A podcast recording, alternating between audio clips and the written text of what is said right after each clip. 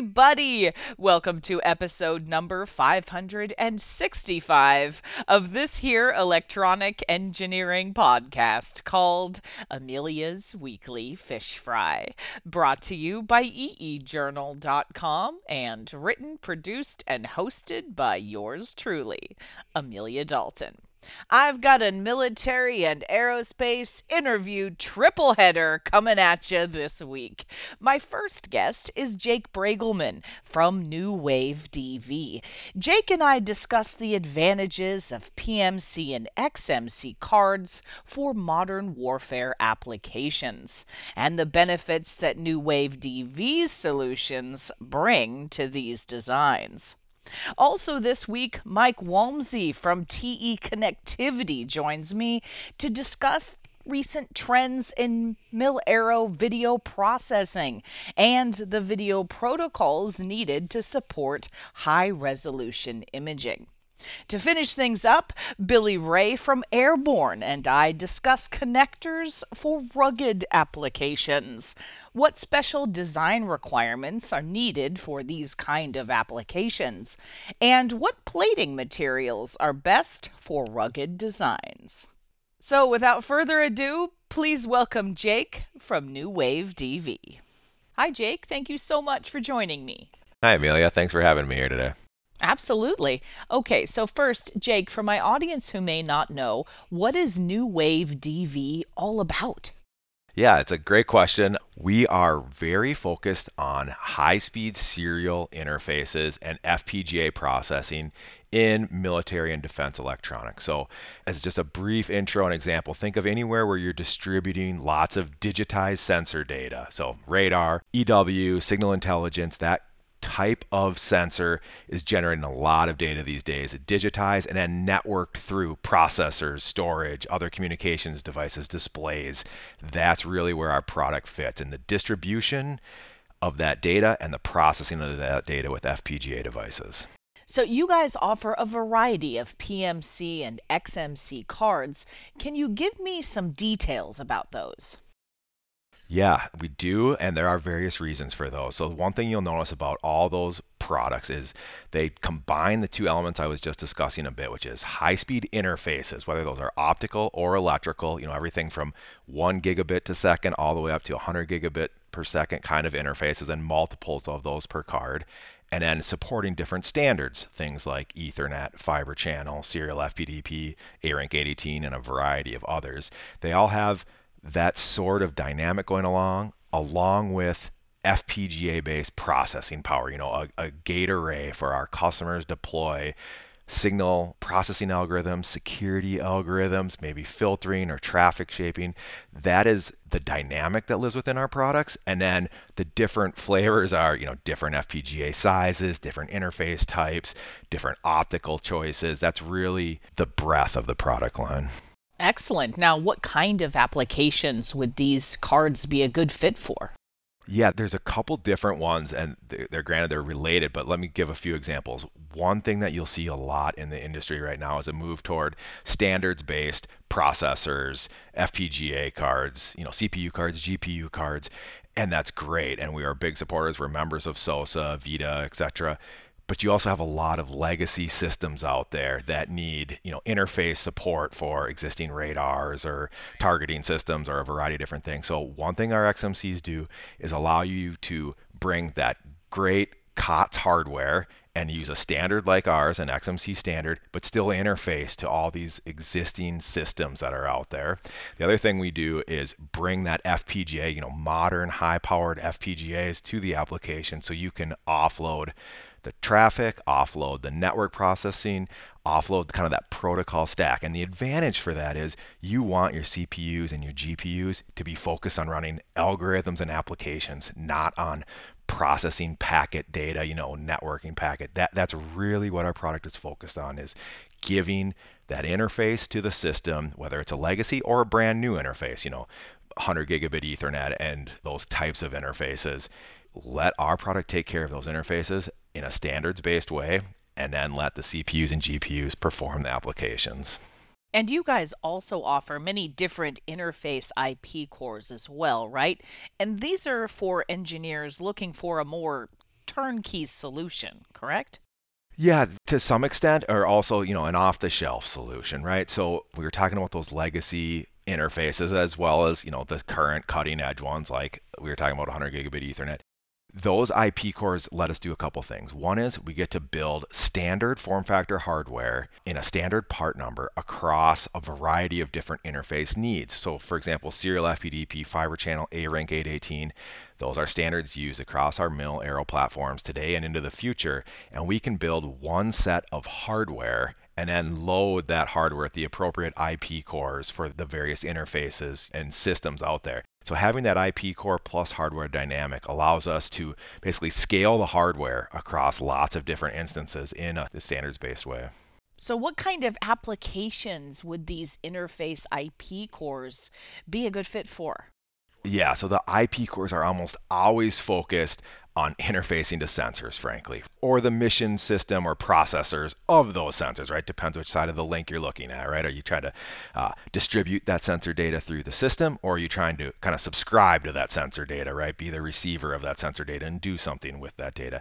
The IP cores are always situated on one end of the link or both and really have the job of delivering digitized sensor data in a high bandwidth, low latency fashion without burdening the processing elements in the system. That that's what they're for.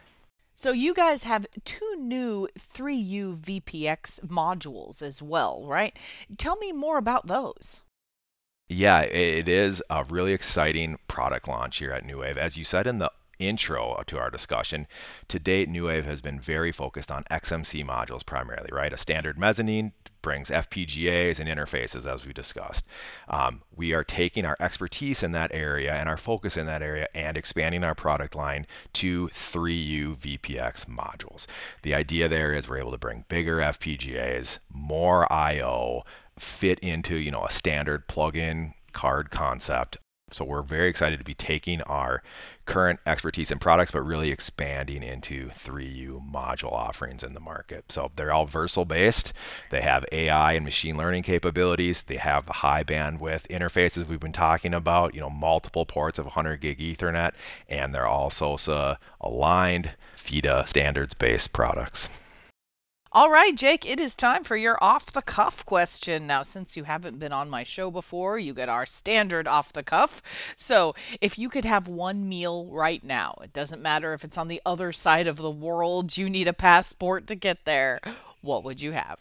Boy, that is a good question.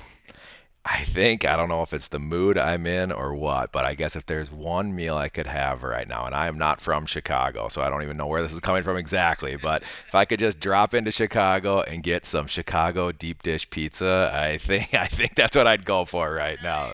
I love it. That sounds delicious. Well, Jake, I think that's all I have time for today. Thank you so much for joining me. All right, thank you so much for having me. I really appreciate it.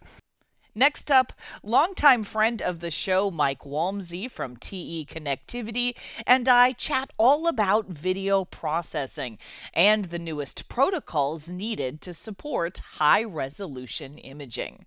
So, without further ado, please welcome Mike to Fish Fry. Hi, Mike. Thank you so much for joining me. Hi, Amelia. Good to be here. So, first off, let's talk about industry trends when it comes to video streams. Yeah, so there's been increasing demand, eh, like in for situational awareness, and there's new challenges. So there's more complex video processing coming from multiple sources. There's the need to fuse data from multiple video data streams and do AI inference, so do the AI within the processing to identify targets and, and determine measures. So there's also a balance between having high fidelity signals and also low latency. So you can compress video, but you know you start to lose some of the resolution of the video by doing that. So uh, there's been a lot of efforts to try to do video processing that can handle the higher speeds, handle the, the increased bandwidth that's needed. So we're talking about higher and higher speed video these days. So where does the evolution of interconnects fit in here? Well, if we look at how video is captured and processed and uh, put into an outputted display, latency becomes a big issue. Obviously, you need very quick turnaround on the output to see what's happening in, in the battlefield. So if you look at the optics in the past, it's been a lot of coax solutions that don't hit the frequencies of where some of the higher speed protocols are going today. And optics is playing a larger role in, in that chain as well. So we've got protocols that are doing like 12 gigahertz data rates and like 12 gig SDI. Uh, we go from 3, 6, and 12 gig SDI. CoaXPress has protocols that go to CXP12, which is 12 gigahertz. ARINC 818 is for avionics, can run over copper or fiber, and can go to 28 gigabaud at their highest speeds. So a lot of the interconnects through the channel in the past in legacy systems aren't reaching those speeds for the next products that we need. So we've developed 75 mm coax solutions inside the box for VPX plug-in card going to a backplane and also going outside the box cable to cable we have true 75 ohm impedance coax, which has excellent signal integrity versus using 50 ohm or uh, non impedance match solutions of the past. We also have the capability to introduce optics into it using MT connectors. So, a lot of the work that's been done in the VPX portfolio today with MTs and uh, fiber counts can be used not only for Ethernet, but can be used for ARINC 818 to run video signals. So, Mike, from an interconnect standpoint, processing units inside the box. Now, where would we find an example of this on the market today? Okay, so there are sensor cards today, and in my talk tomorrow at Embedded Tech Trends, I'll show a Wolf Advanced Technology solution where they've got a SBC, a single board computer, they've got a sensor card that can run video, they've got a switch, and they've got a, a uh, GPU that can do the processing. And you know, within that, you're bringing the captured signals in. You can do the processing from the sensor card. It's bringing in the video signals to. You can go directly to the GPU for processing. And those sensor card and the GPU both have RF and optics on them. So you could either do it digitally through the VPX connector, or you could do it through RF or optics within that system. So there's a multiple options and different protocols that can be run with a kind of a common standard solution. So, talk to me about what kind of media can be used in this arena and the benefits of each. There's actually a mix. We're seeing protocols like CoaXPress become more common, which uses single coax line and it can actually have power run through it. So it could power a camera or device, and then that will always run through coax. ARINC 818 can run through a coax or digital signal digital copper signal or through an optical interface. So it's a little more versatile in that regard. A lot of the composite video protocols like STANAG 3350 and RS170 are still widely used and they're traditionally coax, they're analog signals. All right, Mike, it is time for your off the cuff question. Now, if you could have one meal right now, it doesn't matter if it's on the other side of the world, you need a passport to get there, what would you have? I would have kung pao beef from Chengdu. I was in Western China once, and it was the most amazing kung pao beef I've ever had. It's where it's from, the region it's from, and uh, it was like nothing else. So I would love to have that without having to travel back to go get it. Excellent. Well, Mike, I think that's all I have time for today. Thank you so much for joining me. Thanks, Amelia.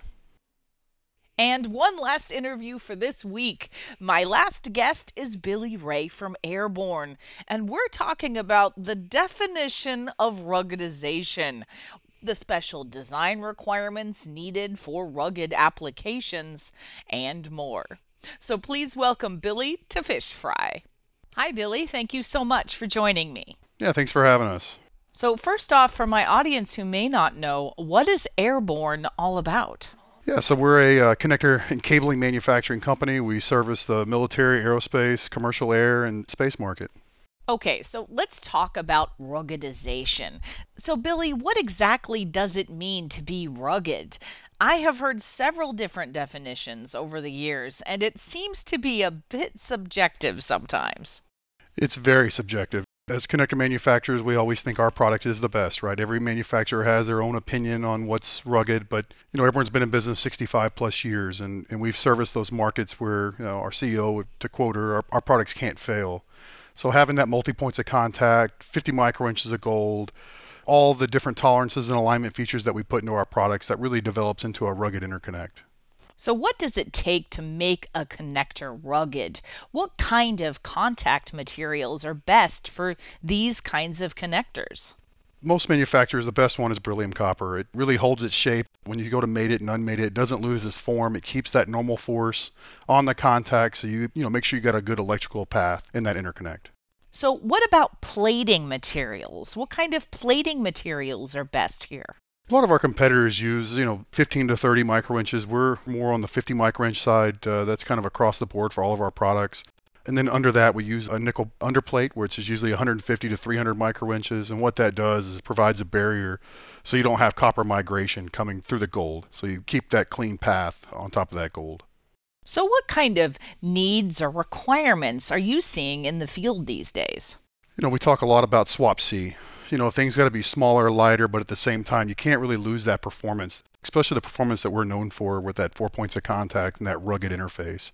So, you know, we talk about SWaP-C. That's the biggest requirement we're seeing today. Okay, cool. So, what in particular is Airborn doing to address these needs?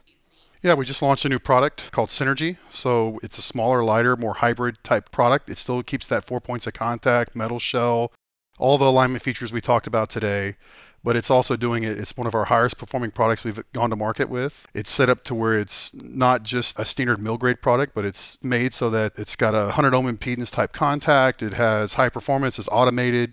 You know, everything that we've kind of found where we was like, man, I wish we would have fixed that one little thing with this connector. It'd have been great. We tried to implement those things into Synergy.